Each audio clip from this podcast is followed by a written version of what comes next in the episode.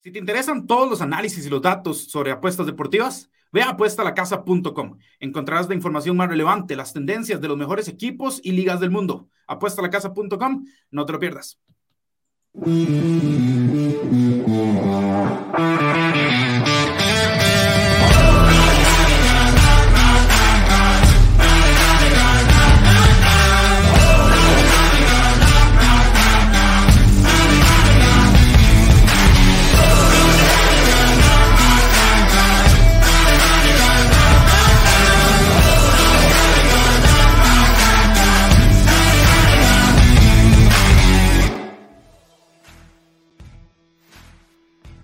Bienvenidos, bienvenidos a NFL Latino TV, semana número 13 de la mejor liga del mundo.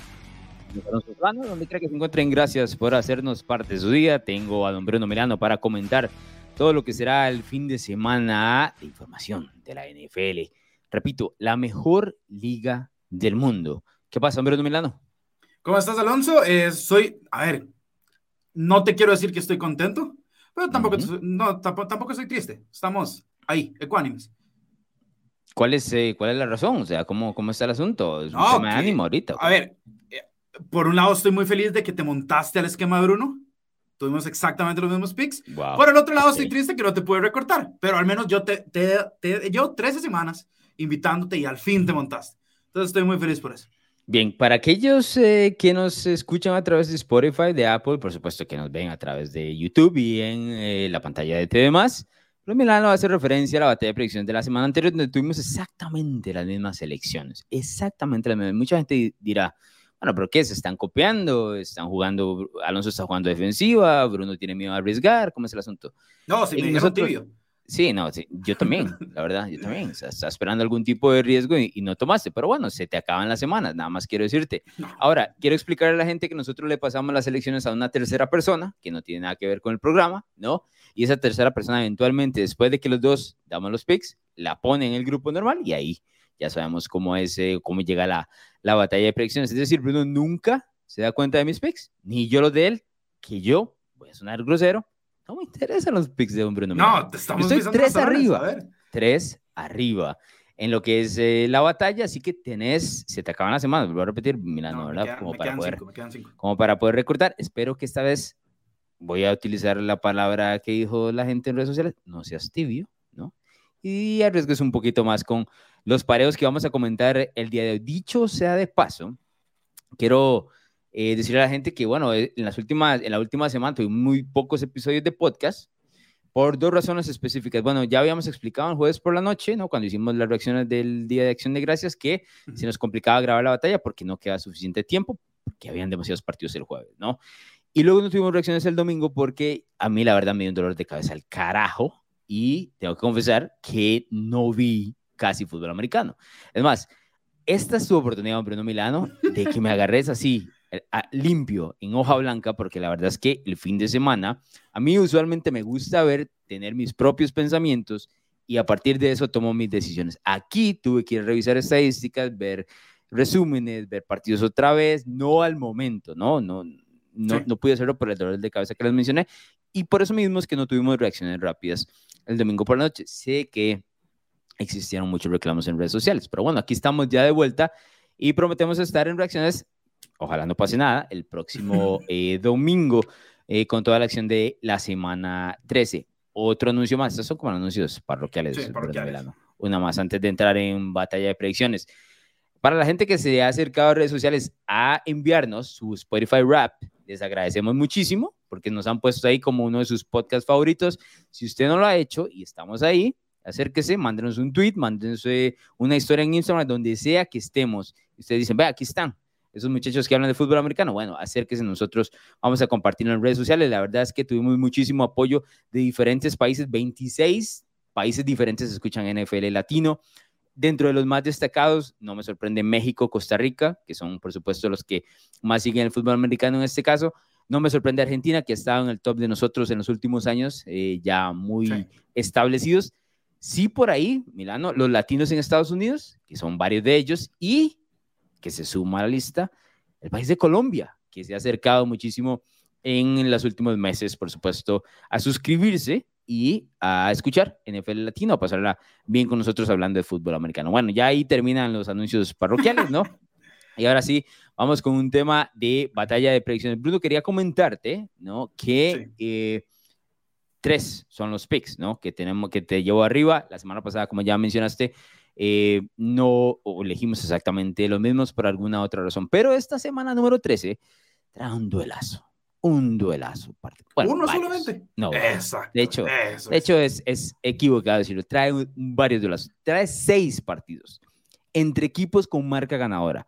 Eso no pasa todas las fines de semana. Seis partidos y varios de ellos muy, muy interesantes. Vamos a tocar algunos, otros se van a quedar para el resto de la batalla, que ustedes pueden encontrar, por supuesto, el fin de semana en nuestras diferentes redes sociales como arroba NFL Latino. Iniciamos con el partido de la semana, Bruno Milano. Es la revancha de la final de la conferencia americana del año anterior, cuando los Kansas City Chiefs visiten Bruno Milano a los eh, Cincinnati Bengals que vienen de ganar en y los dos equipos vienen de ganar. Sin embargo, sí tengo que mencionar que eh, la escuadra de Kansas City, por ahí podríamos decir, decepcionó un poquito, ¿no? Eh, contra los Rams le costó un poco. Yo creo que se la tomaron a la ligera, específicamente por este encuentro que iban a enfrentar, que es un juego de revancha y que dicho sea de paso, es el tercero en la rivalidad, entre comillas, entre Joe Burrow y Patrick Mahomes. Rivalidad porque para que haya rivalidad tienen que ganar los dos. y ha sido Burrow, curiosamente. Si notas, siempre hablamos de Mahomes, de cómo es superior a todos los demás, tiene récord negativo contra Joe Burrow. Hemos hablado de que Justin Herbert se pega duro con él y también Josh Allen. La FC es absolutamente fascinante. Pero bueno, para no seguir hablando más de esto, Burrow ha tenido seis touchdowns, una intercepción en dos encuentros contra el equipo de Kansas City eh, y este será el tercero, me parece, duelo recontra interesante, eh, recontra importante para los dos equipos, porque los Chiefs no pueden darse el lujo de perder Milano, porque los Bills están ahí nomás, ¿no? Una derrota de Kansas City y una victoria más de Buffalo y cambia todo el panorama dentro de la AFC. ¿Cómo es este duelo? Eh, creo que va a ser un duelazo interesantísimo, eh, digno de ser prime time en cualquier semana, pero como es la NFL, nos puso los Colts de Jeff Saturday, eh, ni modo. no, pero no, creo, que es un, creo que es un partido, Alonso, de, de altísimos quilates, un equipo de, de Cincinnati que viene con tres victorias al hilo, un equipo de los Chiefs que está liderando la, la AFC. Es, es un partido realmente que trae además este morbo, ¿no? Esta historia, por lo que vimos en semana 18, si no me equivoco, la, eh, de la temporada anterior, y luego Correcto.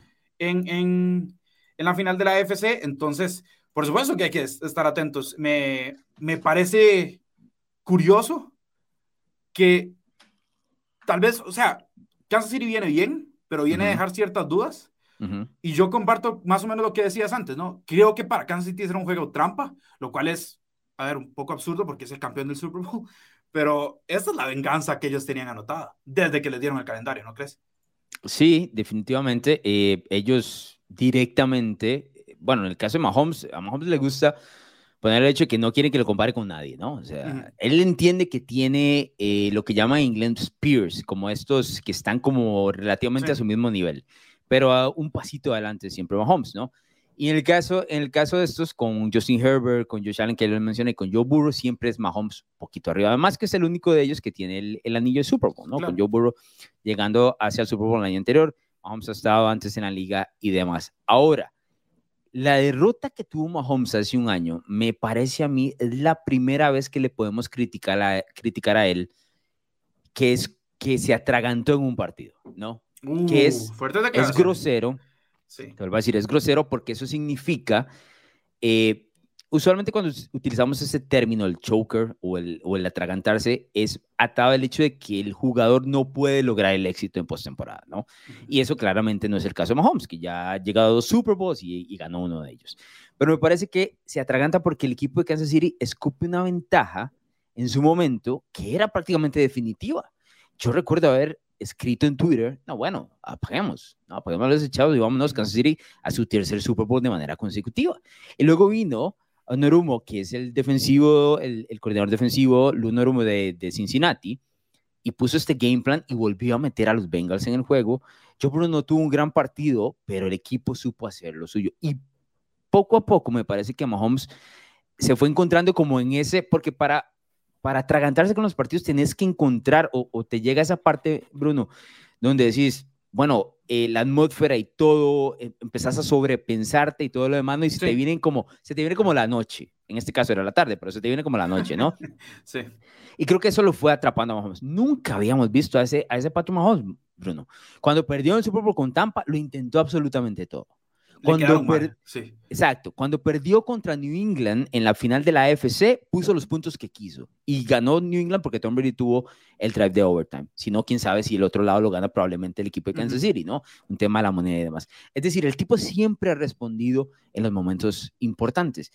Y ese partido contra Cincinnati, por eso mencionas que es una revancha que tienen bien marcada en el calendario, eh, me parece que es el único que se le puede criticar a Mahomes. Y eso lo hace dentro del, dentro del pareo y dentro de la historia, que nos gusta aquí hablar mucho en NFL Latino, el tema de los storylines que traen los juegos, me parece lo más interesante, porque sí hay una situación de venganza de parte de Kansas City. Dice, bueno, estos me han vencido dos veces de manera consecutiva, ¿no? Y Cincinnati ganó bien en las dos ocasiones. Podríamos decir que Kansas City, ya vuelvo a decir, ¿verdad? Se tragantó en ese partido y demás y, y, son, se, se, veían como superiores. Pero entonces Cincinnati, eh, perdón, Kansas City está con el hecho de que necesito, tengo que ganar primero por el tema de Búfalo y luego enviar un mensaje, ¿no? Y que vamos a poner las cosas en orden en, en la serie. Imagínate estar 0 y 3 abajo en los últimos dos años contra Cincinnati. No ves eso en Kansas City nunca. Sí, estoy de acuerdo. Y, además creo que, creo fielmente, a ver, Mahomes nunca ha sido un tipo que tenga mucho ego, ¿no? Como ese, esos flotes de ella. Incluso el, el contrato, a pesar de ser 500 millones, es, es un contrato amigable, ¿no? Hacia el equipo y demás. Pero créeme que tiene un ego. Y es un ego que va atado a esto, que es lo que vos decís. Está bien, yo veo a Herbert casi como un igual, casi. Está bien, yo veo a Josh Allen casi como un igual casi. A Joe Burrow, Joe Burrow es el que me dice a mí, sos casi un igual ahorita. Entonces, eh, para mí sí es, es un partido emocional, es un partido fuerte. Em, yo, Alonso, yo sinceramente me voy a quedar con Kansas City para este partido. Tienen la mejor ofensiva de la NFL en, cuanto a puntos, 29.6, están ganadas de los 30 puntos. Eh, vienen de cinco victorias consecutivas y ojo, las cinco victorias han sido los San Francisco 49ers, que dicho sea paso los destruyeron a los Tennessee Titans, equipo muy bien entrenado y obviamente va a estar en postemporada. Los Jacksonville Jaguars, que se han dedicado a dar pelea en muchos de sus partidos. Los Chargers, con quienes se dan durísimo. Y los vigentes campeones Los Ángeles Rams. No son equipos, bueno, yo entiendo que los Rams este año no, no son muy allá, pero no son equipos tampoco quiquitos, ¿no? No son equipos fáciles. Entonces creo que vienen en un buen momento, están anotando bien. Y esto es lo más importante, Alonso. ¿Cuál ha sido la debilidad de la ofensiva de los Chiefs desde que está Patrick Mahomes? El juego terrestre y llevan tres partidos seguidos con más de 100 yardas, dos de ellos con más de 155. Están logrando también mover las cadenas por ese lado. Entonces, yo siento que es, es un partido ideal para que Mahomes y compañía no solo eh, mantengan el liderato de la AFC, sino que logren vengar esa, esa derrota y, dicho sea de paso, poner a los Bengals en, un, en una posición no difícil, porque yo creo que Baltimore es un equipo que está flaqueando, pero sí eh, con algo de urgencia para, para, lo que queda, ¿no? Sí, eh, lo, cuando mencionaste el tema de los 29.6 puntos, si no me equivoco, por partido, que ellos lideran la NFL en, en, ese rubro de anotaciones, es el, el, no llegar a 30, me describe a mí que este equipo no es el mismo de todos los años y claramente ah, le hace falta el número 10. Hace una semana estaban en 30 se, se, quedaron a, a, penitas abajo de 30 y, eh, contra los Rams y por eso bajaron. Digamos que el 30 es el límite, ¿no? Es el límite que uno, o, o, ese, ese mínimo que uno espera. Pero digamos, una gran ofensiva de Mahomes en años anteriores promediaba 33, 32, es decir, el promedio te ayudaba más que solo estar en 29. Claro, esto lo estamos viendo dentro de la NFL porque este año particularmente han existido muchos menos puntos en general dentro de toda la liga. Eso es eso es eh, indiscutible, ¿no? Y aquí va atado de que el equipo que más anota ni siquiera llega a la barrera de 30 puntos, como, cuando hemos tenido anteriormente eh, otras versiones mucho más fuertes en cuanto a ofensiva. ¿Por qué apunto ese detalle? Porque yo considero que eh, estamos envueltos en esta burbuja de querer hablar de que Mahomes y Andy Reid lo pueden absolutamente todo, que son los favoritos al Super Bowl y tienen que estar ahí, estoy de acuerdo, ¿no? Pero tienen momentos dentro de, dentro de este tema del 2022 donde a veces hay unos bajones sustanciales de la calidad de su equipo. Y volteas a ver y dices, bueno, ya no tienen a Travis Hill, pero tienen a Travis Kelce y demás. Cuando tienes que ganar el partido, buscan usualmente el 87 y eso nadie los va a criticar por eso. Obviamente es, una, es un arma. Pero yo no creo que Cincinnati particularmente se siente intimidado de enfrentar a Kansas City. A eso es lo que me refiero, ¿no? Bueno, yo llevo a los Bengals como ven en pantalla, Bruno lleva a Kansas City. Estos son los partidos donde Bruno no quiso ir tibio, quiso jugarse con el que va de visitante. Eh, eh, sí, pero ojo que las líneas de apuestas tienen favoritos a los Chiefs. Más bien vos sos el que te voy a explicar. Sí, no, yo soy el que estoy sorprendiendo aquí, en teoría. Te voy a decir por qué son, son favoritos los Chiefs. En la vida nadie le va a apostar a los Bengals si, si Kansas City sale favorecido. ¿Me entendés? Tomando puntos. Dando, Todo el mundo va a agarrar los puntos Kansas City. Entonces, por supuesto, las líneas de apuestas tienen que colocar a los Chiefs como favoritos eh, de visitante en este caso para poder tener acción de los, de los dos costados y hacer a los Bengals en este, en este sistema atractivo, ¿no? Eh, yo me voy a quedar con Cincinnati porque, te vuelvo a repetir, me parece que no, ellos no le tienen miedo a Kansas City y está más que probado por lo que hicieron en la final de la AFC, por lo que hicieron en aquel partido donde, donde Joe Burrow lanzó cuatro touchdowns en esa semana 18, eh, que en la realidad, por así decirlo, el equipo de los Chiefs debió haber ganado la final de la AFC, estamos de acuerdo, pero aquí ya van dos victorias para el lado de Cincinnati. Ahora, los Bengals recuperan a Jamar Chase para esta semana, ya dio declaraciones esta eh, entre semana, lo cual es sumamente importante. Cincinnati, Cincinnati, viene a ganar en Tennessee, que te voy a ser honesto, Bruno Milano, los dos pusimos a los Titans, eh, yo los puse en contra de lo que usualmente hago. Sí, vos fuiste el tibio ahí. seguro, porque tan seguro. no, estaba tan seguro que, que Tennessee iba a ganar ese partido, te lo juro. Estaba tan seguro, tan confiado. Es más, lo apostamos y todo. Te lo digo, estaba confiado. Y Cincinnati me respondió como un equipo que está creciendo, ¿no? Que no ha encontrado todavía el 100% de sus capacidades, estoy de acuerdo, porque tiene la oportunidad en el partido de Kansas City de decir, ah, aquí están los Bengals de ese 2021, ¿no? De ese estirón. Eh, si usualmente estamos viendo un equipo que da tumbo regularmente y bajo el conocimiento que nos ha dado Bill Belichick y Tom Brady durante muchos años de llegar a, a después de noviembre o después del Día de Acción de Gracias como un equipo en pleno crecimiento, es exactamente lo que está haciendo Cincinnati en ese momento, ¿no?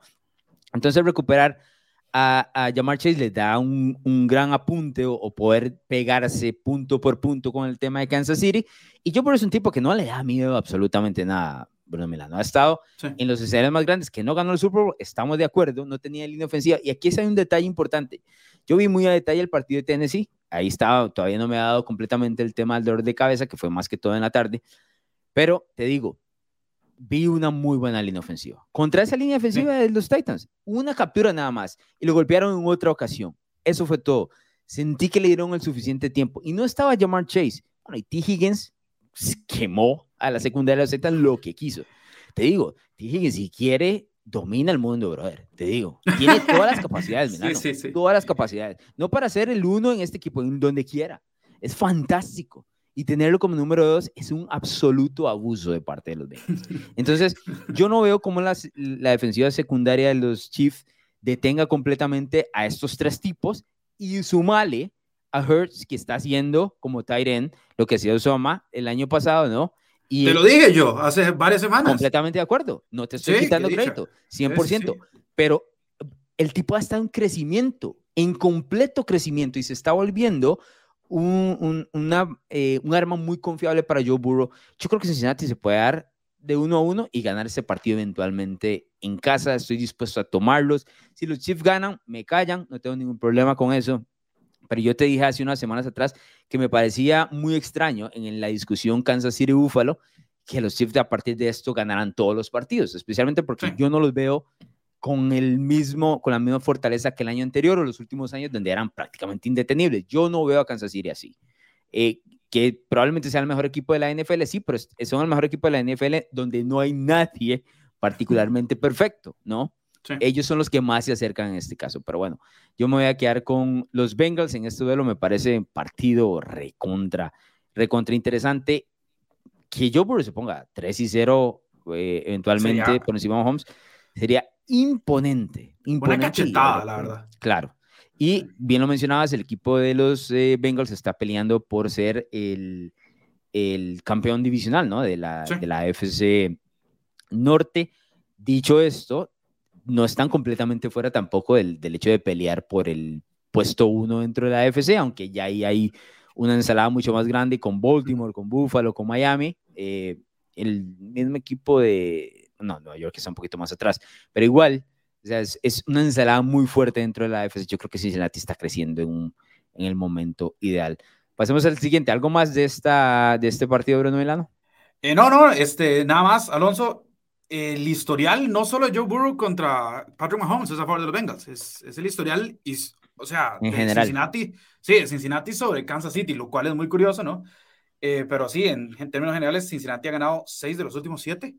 Pero a Patrick Mahomes no le gustan esas cosas, entonces vamos a. No, sí, sí, alguien tiene que confiar y los fanáticos de los Chiefs. Eh, créanme que los vamos a escuchar, porque siempre que yo no pongo a los Chiefs, los escucho todo el tiempo, especialmente cuando ganan y ganan usualmente. Mucho.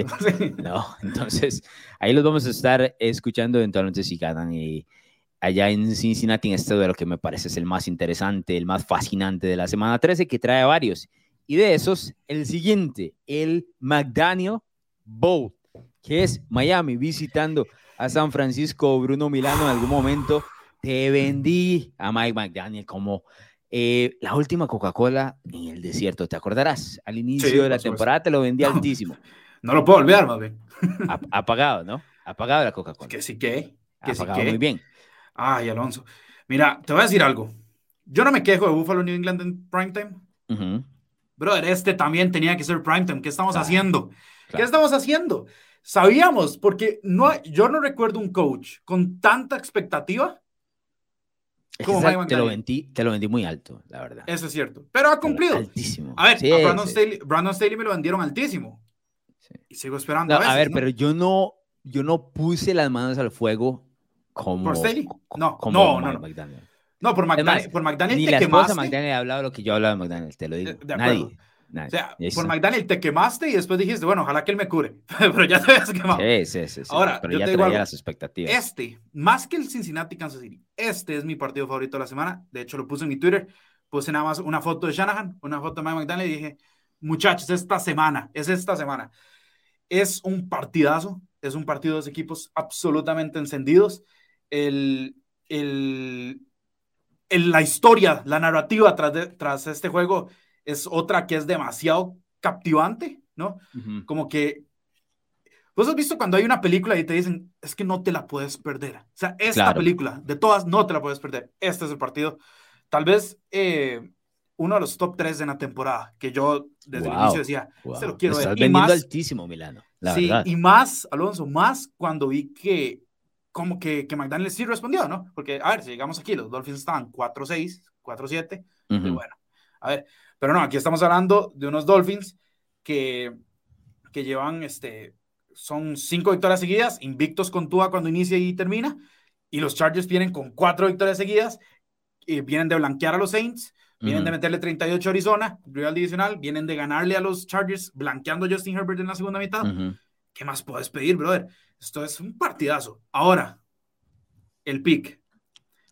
¿Qué decís vos con Shanahan y McVay? Que Shanahan conoce absolutamente todo lo que quiere hacer McVay. Exacto. Mm. Y, y, eso es por qué, porque los Shanahan hicieron el estilo de juego. Correcto. Por es que este es el, para ponerle en cuanto a, a tema de, de, estructura de la historia de este partido, eh, Mike McDaniel ha estado con los Shanahan, incluyendo el padre de Kyle, ¿no? que ha sido, fue campeón del, del, Super Bowl dos veces con el equipo de los Broncos, desde que recogía balones, brother, con Denver, y ha estado y progresivamente fue escalando en el tema del árbol, ¿no? Y las ramas eh, de este tema del head coaching, desde ser entrenador en jefe, hasta que el año pasado su nombre empezó a sonar, ¿no? Porque todo el mundo le daba el crédito a Kyle, de que él era el que ponía eh, todo el tema ofensivo y demás, y mucha gente dijo, bueno, los que cubrían San Francisco, bueno, pero hay que ponerle el ojo a McDaniel también, que poco a poco ha progresado en ese, en ese eh, árbol de, de cocheo y que se ha encargado eh, del juego por tierra de los Niners, y el juego por tierra de los Niners del 2019 fue uno de los mejores y todo lo demás, ¿no? Que sabemos de Kyle y, y, demás. Entonces, bueno, Miami lo investigó, hubo todo el tema aquel, te acordarás de, de la investigación de Sean Payton, Tom Brady y todo lo demás, que le quitan el pick y terminan con Mike McDaniel y, y, y el tema del pareo con Tua, ¿no? Que, que también Miami no quería Tua porque no solo quería Tom Brady, también quería a Sean Watson en su momento, ¿te acordarás? Todo eso se movió, todo eso son, este, no sé, un juego de, de sillas que eventualmente termina con esta pareja. Y cuando yo te decía que a mí me parecía que Tua podía dar un brinco al inicio de la temporada, y Miami especialmente, era por la combinación de las armas que le habían traído al, al mariscal de campo y por lo que él podía hacer en el tema del esquema ofensivo, que ya lo vemos, y yo te lo conversé al inicio cuando hicimos los previos de toda la temporada, te dije, bueno, el esquema de Kyle pone a Jimmy como uno de los mariscales de campo más efectivos, que lo que ves eventualmente no es eso, ¿no? Pero los datos dicen eso. Y, así ha sido con el tema Tua.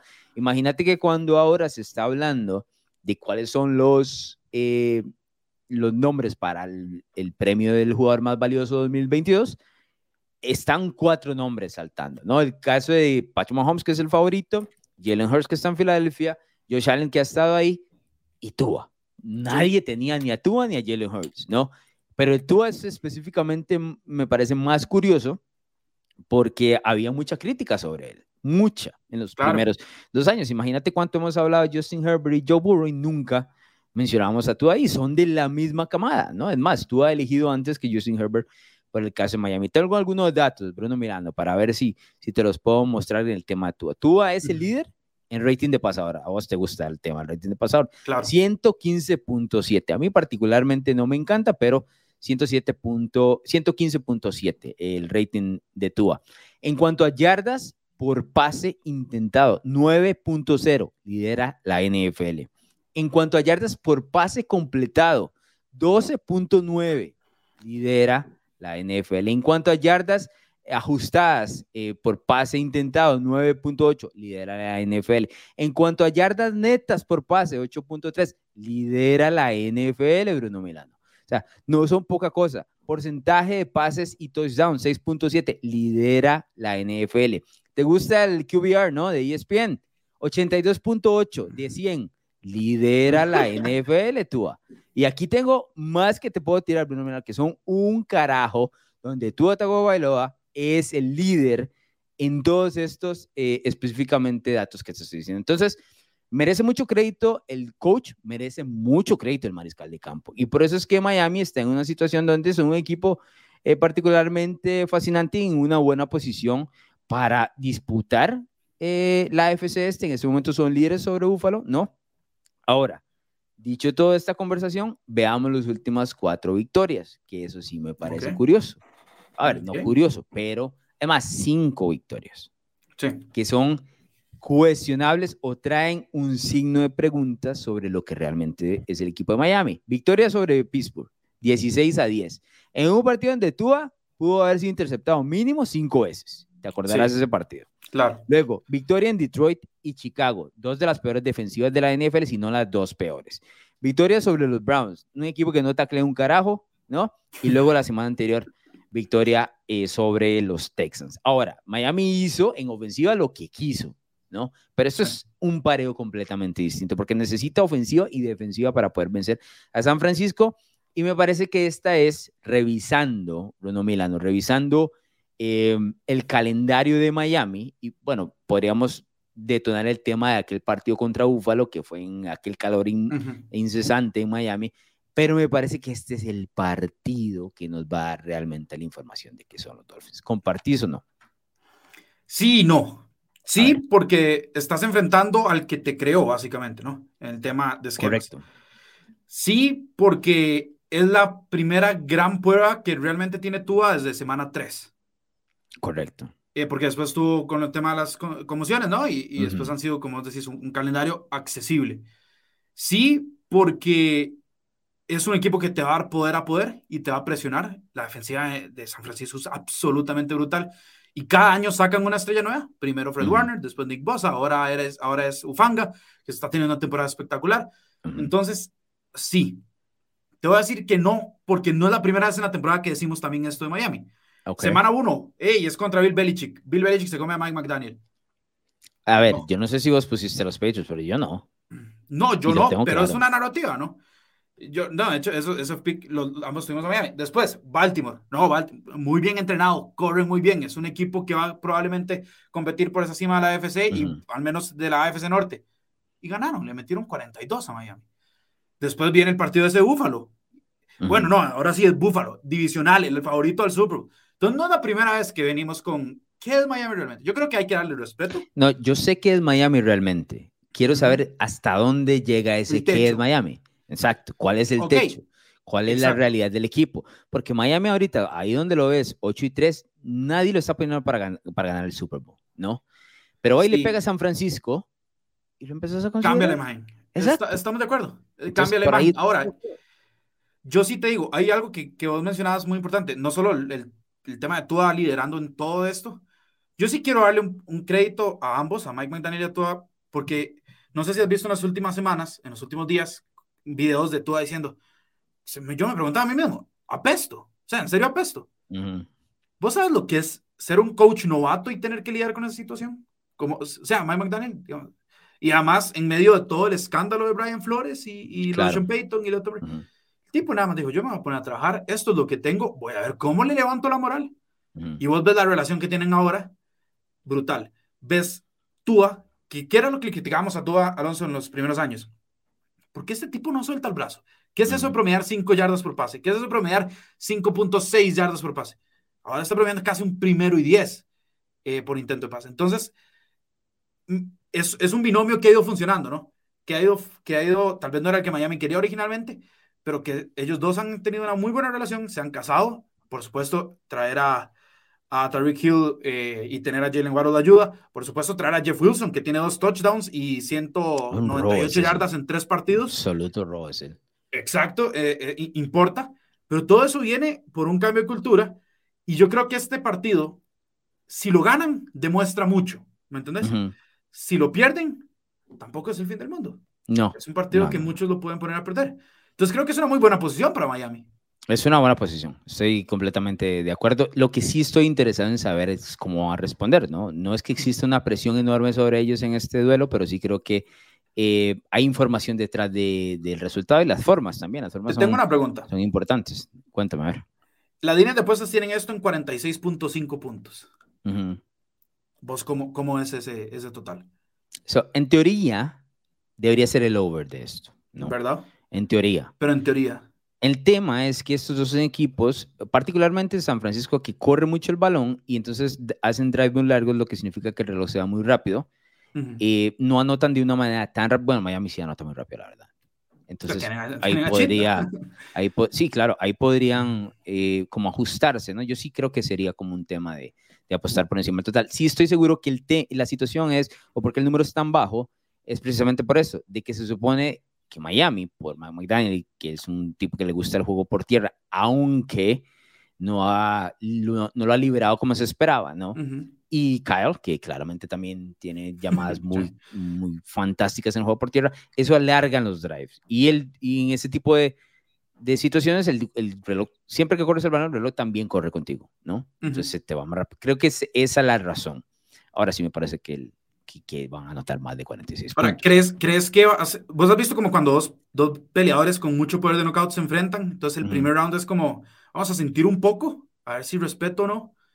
No creo. ¿Crees que estos es, yo, yo, yo, soy de la filosofía que estos dos van a llegar y decir, no, no, yo no respeto nada, que quiero meter el, el knockout de un solo, ¿no? Sí, no, y se conocen, ¿no? Exacto, me interesa muchísimo ver el primer drive de los dos equipos. Hay una, es el previo del, del este el Football Life de Julian Edelman, ¿no? Y entonces Edelman le dice a Gronkowski, creo que es en el Super Bowl 49, le dice, eh, Gronk, es que estos tipos eran Seattle, ellos piensan que eres, que eres suave, que eres débil, ¿no? Le dicen en el, en el previo, no sé qué. Entonces sale Gronk en la entrevista y dice, a ellos les gusta este tema mental de meterle a uno la psicología, no sé qué, pero yo sé que ellos no, eh, no piensan que yo soy débil, dice.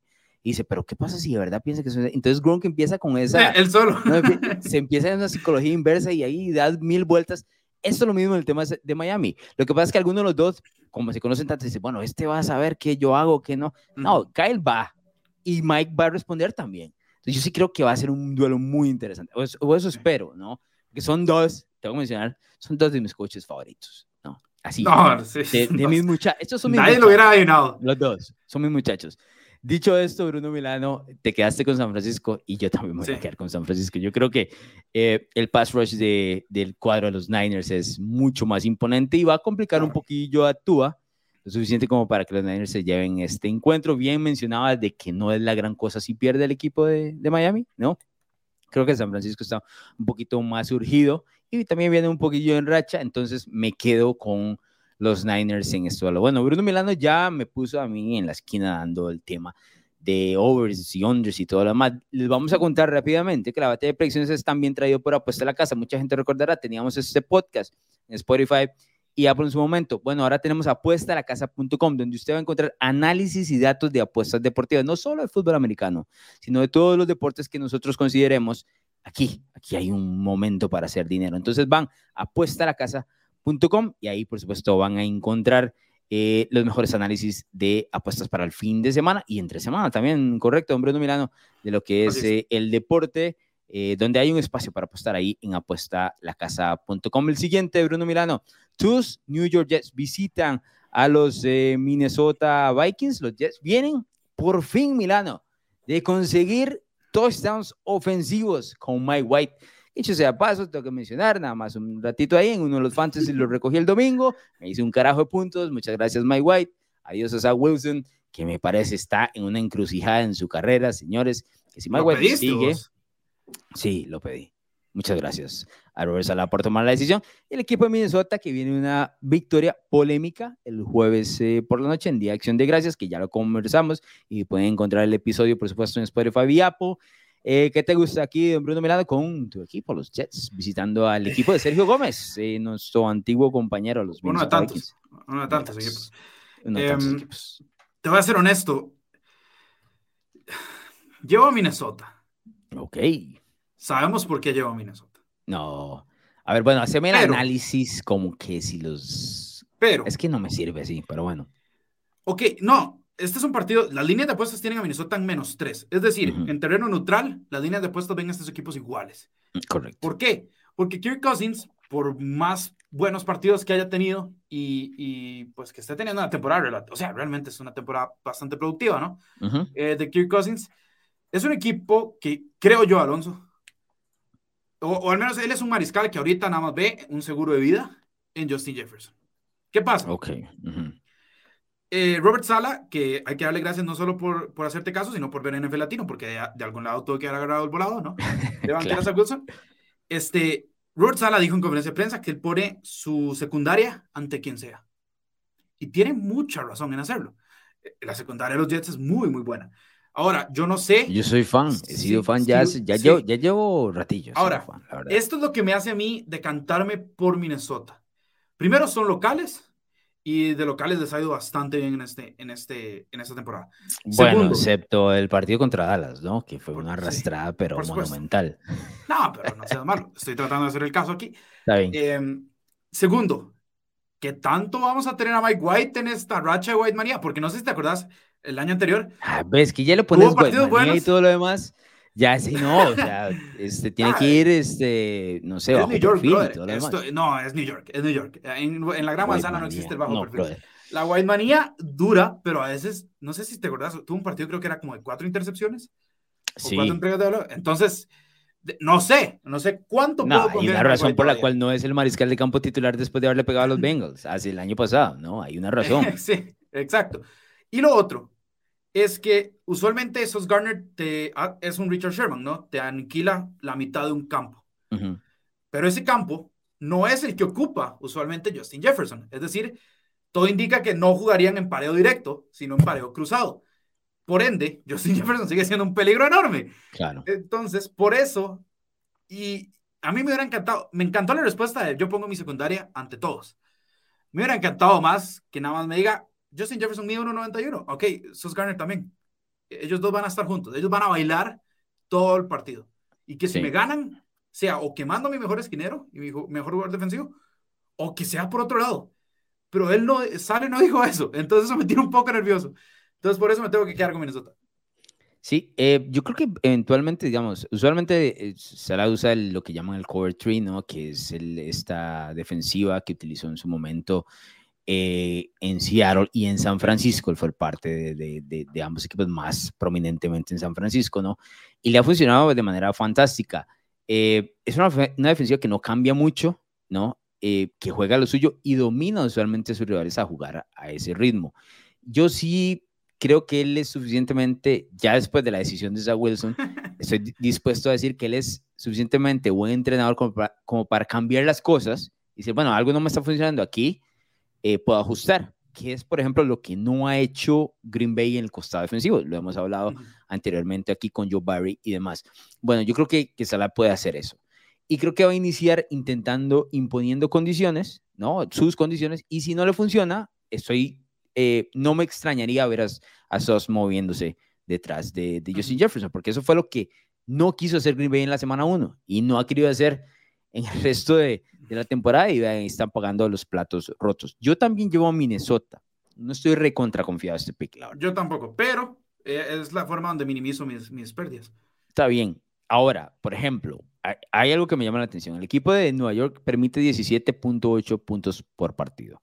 Es una de las mejores defensivas de la liga a nivel general. A mí me parece una de las defensivas más completas, eh, una de las unidades más atractivas en general. Creo que, si no me equivoco, son la cuarta que menos puntos reciben en, toda la NFL. Ahora, ¿por qué doy este detalle? Porque el equipo de Minnesota promedia 23.8 puntos por partido en ofensiva no es la gran cosa de parte de los Vikings. No es la gran cosa. ¿Por qué sé que no es la gran cosa? Bueno, e-, ese promedio es número 12 en la NFL. ¿Y por qué sé que no es la gran cosa? Por ejemplo, los Jets promedian 20.9, que es un número muy bajo, ¿no? Y son solo tres puntos, casi tres, casi cuatro puntos de diferencia entre uno y otro en promedio. Y los Jets han tenido a Zach Wilson la mayoría de la temporada. ¿Me entendés? O sea, eso es muy particular que me dice a mí que los Vikings no son tan superiores en el costado del balón donde ellos eh, deberían ganar el partido, que es ellos con ofensiva con Kirk Cousins y demás. Yo creo que ese partido va a ser sumamente cerrado, pero creo que eventualmente Mike White va a cometer el error. Es, el problema. La victoria a los Vikings. Y, aquí estoy enojado con vos, sinceramente, porque pedís que banqueen a Zach Wilson, lo cual está perfecto, pero durás una semana en el tren de Mike White, te da una victoria en fantasy. Y no solo ya lo sentaste en fantasy, sino que ahora le estás diciendo el mal en la vida real. No le estoy diciendo el mal. Es más, te digo, Bruno Milán, y quiero ser sumamente honesto con eso. Yo quiero que los Jets vayan a playoff. Porque van a ser un desorden, bro. Que nadie se los va a querer topar. Te lo digo. Nadie se va a querer topar ese equipo. Siempre tenemos un equipo que nadie se quiere topar. ¿Te acuerdas? Eh, el año pasado me fallaron los Colts, pero ese era en el equipo. Este equipo nadie se lo quiere topar. Porque tiene la huella de un equipo de postemporada, te digo, tiene la huella de un equipo de postemporada. Ahora, necesita finalizar en temporada regular para acercarse, ¿no? Claro, claro. Y este es un partido que la verdad, eh, te menciono, se lo pueden eventualmente robar. Pero bueno, nos vamos a quedar con los Vikings eh, porque creo que el, el, tema del mariscal de campo, Mike White, es, o sea, no estamos, por lo menos yo no estoy dispuesto a poner todo en el asador por la White. Exacto, y todo lo demás. Pero bueno, pasamos al siguiente, que me parece un duelo re contra interesante. Los Chargers visitan a los Raiders en Las Vegas, Bruno Milano. Este partido es interesante porque tengo que decirte algo sobre los Raiders que yo creo que no hemos considerado y no se lo ha escuchado mucha mm. gente. Ok. Pero igual, los Raiders vienen de ganar a los Broncos y a los Seahawks, que los dos equipos tienen sus diferentes problemas y demás. Pero hay un detalle. Cuando los Raiders pierden aquel partido contra los Saints, te acordarás. Eh, creo que los blanquean, si no me equivoco. Es un partido donde yo perdí ese pick, me lo tengo muy claro, ¿no? creo que, que puse y demás. Pierden luego contra los Jaguars. Si pierden contra, el, contra los Colts de Jeff Saturday en el debut de Saturday, ese momento, Milano, ese, particularmente el partido contra los Colts, es el momento donde se revienta o se debería haber reventado toda la temporada para los Raiders. Todo. Ahí particularmente es el punto de inflexión donde Las Vegas debió haber tirado toda la basura. Ahí estamos dispuestos a despedir a Josh McDaniels, a hacer lo que quieran con Derek Carr, dame los picks que quieras, o sea, volemos todo eso. ¿Y qué hizo el equipo? Ha respondido. Este equipo no ha dejado de luchar, Bruno. Y eso, por intangible que sea, no es poca cosa. Te digo, no es poca cosa. Otro equipo hubiese mandado, se rompe el camerino y manda todo al carajo. Vea lo que le está pasando a los Broncos con Russell Wilson, ¿no? Sí. Es, los Raiders estaban en una situación donde tenían que quebrarse y no se quebraron. Me llama la atención porque es un equipo que sigue luchando, luchó hasta el final contra los Seahawks eh, la semana anterior, donde Seattle tenía muchísimo más interés de ganar ese partido que el equipo de los Raiders, y aquí están. Yo no creo que vaya a ser tan sencillo para los Chargers, te digo. no, no, a ver. Nada es sencillo para los Chargers. Empecemos por ahí. eso es un buen punto. empecemos por ahí, pero... Eso no tiene nada que ver con los Raiders, es todo con los No, no, no. Sí, pero aquí hay dos cosas que quiero recalcar. Uno, el equipo en carrera por postemporada ahorita aquí son los Chargers. ¿no? Correcto. Eh, la urgencia. Yo sé que Seattle tenía la urgencia la semana pasada y, y, falló, ¿no? Pero, pero aquí el equipo urgido son los Chargers, que es un equipo que no tiene mucho margen de error tampoco. Estamos de acuerdo en eso. Después de eso, ¿qué, qué te puedo decir, Alonso? El mejor mariscal lo tienen los Chargers. Keenan Allen está de vuelta. Em, Austin Eckler es garantía. Yo entiendo que Josh Jacobs puede ser un enorme problema. Porque estas dos defensas, a ver, seamos honestos, estas son las dos mejores defensas en sacarle las canas a sus aficionados. Correcto. Este, los Raiders te permiten 370.6 yardas por partido, los Chargers te, te permiten 368.7. Es decir, no paran un carajo. Dicho esto. De diferentes formas, ¿no? Sí, por eso no. A los Chargers les corres hasta que, hasta que se acabe el mundo. ¿Sabes el promedio de cuánto permiten los Chargers por tierra? Si, así, si lo tienes en mente o no. ¿Sabes? No, pero te diría que unos 140, 150. 151 yardas por, por tierra permiten los Chargers. 150 Y Job Jacobs viene a hacerle todas las yardas del mundo a Seattle la semana anterior con eh, sin una pantorrilla, ¿verdad? Tiene un problema en la pantorrilla, sin una, ¿no? Pero Alonso. espérame, espérame, para terminarte nada más y, y, para que sigas. He dicho esto, el tema de los Chargers no es la falta de disposición para atacar, es que no pueden frenar el juego por tierra. Ah, no es que no quieran. O sea, los Chargers van a ir a frenar a Job Jacobs. Que puedan, eso es otra cosa. Te tengo que decir algo. Vos has, notado este, este el linebacker que tienen los Chargers, este, Drew Tranquil, ¿verdad? Correcto, que lo arrastró Patterson eh, hace como dos semanas, si no me equivoco. Ok, una semana antes, cuando hicimos, eh, pues, una semana antes de ese partido, yo estuve muy cerca de venir aquí, en esta cámara, en este micrófono, con vos al otro lado de la pantalla y decirte, creo que Drew Tranquil me gusta un poco. No, no es mal. No, es mal, está bien. Claro, después Cordero Patterson, después Cordero Patterson eh, lo sodomiza ahí en el emparrillado. Em, claramente me callo y hoy vengo a confesar algo. Ese es un tipo que tiene tres capturas, 98 tackles combinados. es un buen jugador. Pero para mí, una de las principales virtudes que tiene un middle linebacker es parar la carrera, ¿no? Hacer un blitz eh, a tino y cerrar el espacio. Aquí no existe eso.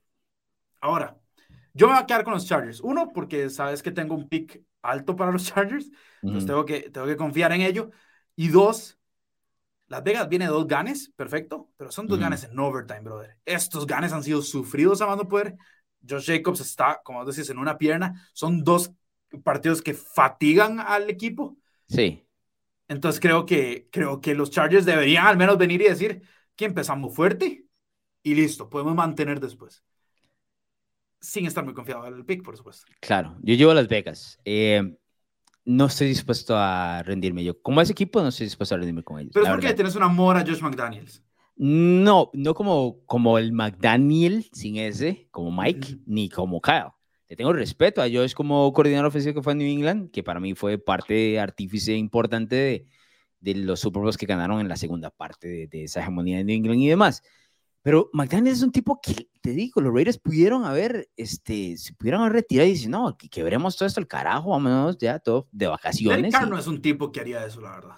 No, pero necesitas mucho liderazgo para poder lograr que el resto de los jugadores compren, ¿no? Y aquí los Raiders los últimos dos partidos han seguido luchando, te digo. En el caso de Joe Jacobs, particularmente tiene que luchar porque necesita un nuevo contrato, ¿no? No, no, no lo han renovado ni mucho menos y quién sabe si los Raiders lo vayan a hacer. Eh, pero sí me ha llamado mucho la atención. Y ahora, ese es un duelo de rivalidad que hemos visto y que los Raiders no, obviamente no le tienen miedo a los Chargers. Los Chargers son un equipo que escupen partidos donde salen como favoritos o cuando son que dices, bueno, este equipo es, es, así relativamente bueno. Y la verdad es que yo no le confío nada a los Chargers, nada. Ninguna toma de decisión de los Chargers.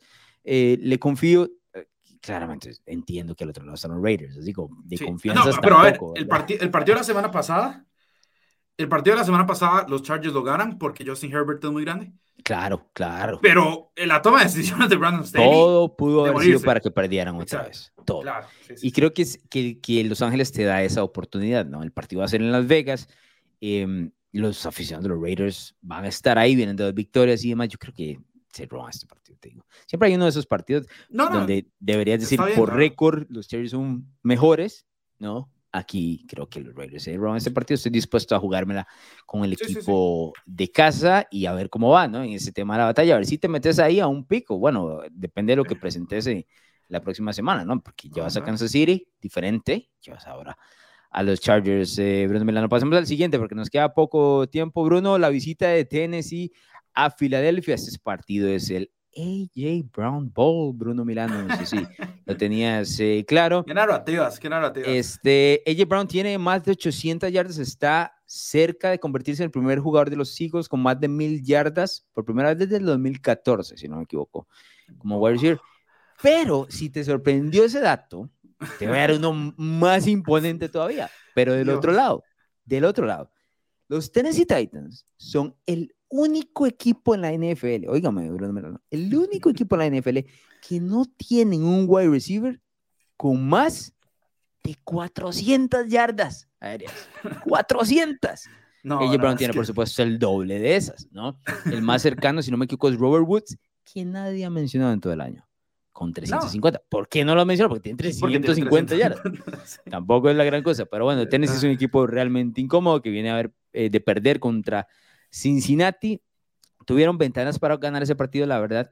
Eh, pero bueno, los Bengals se, se mantuvieron con, con, pie fuerte en esa visita a Nashville.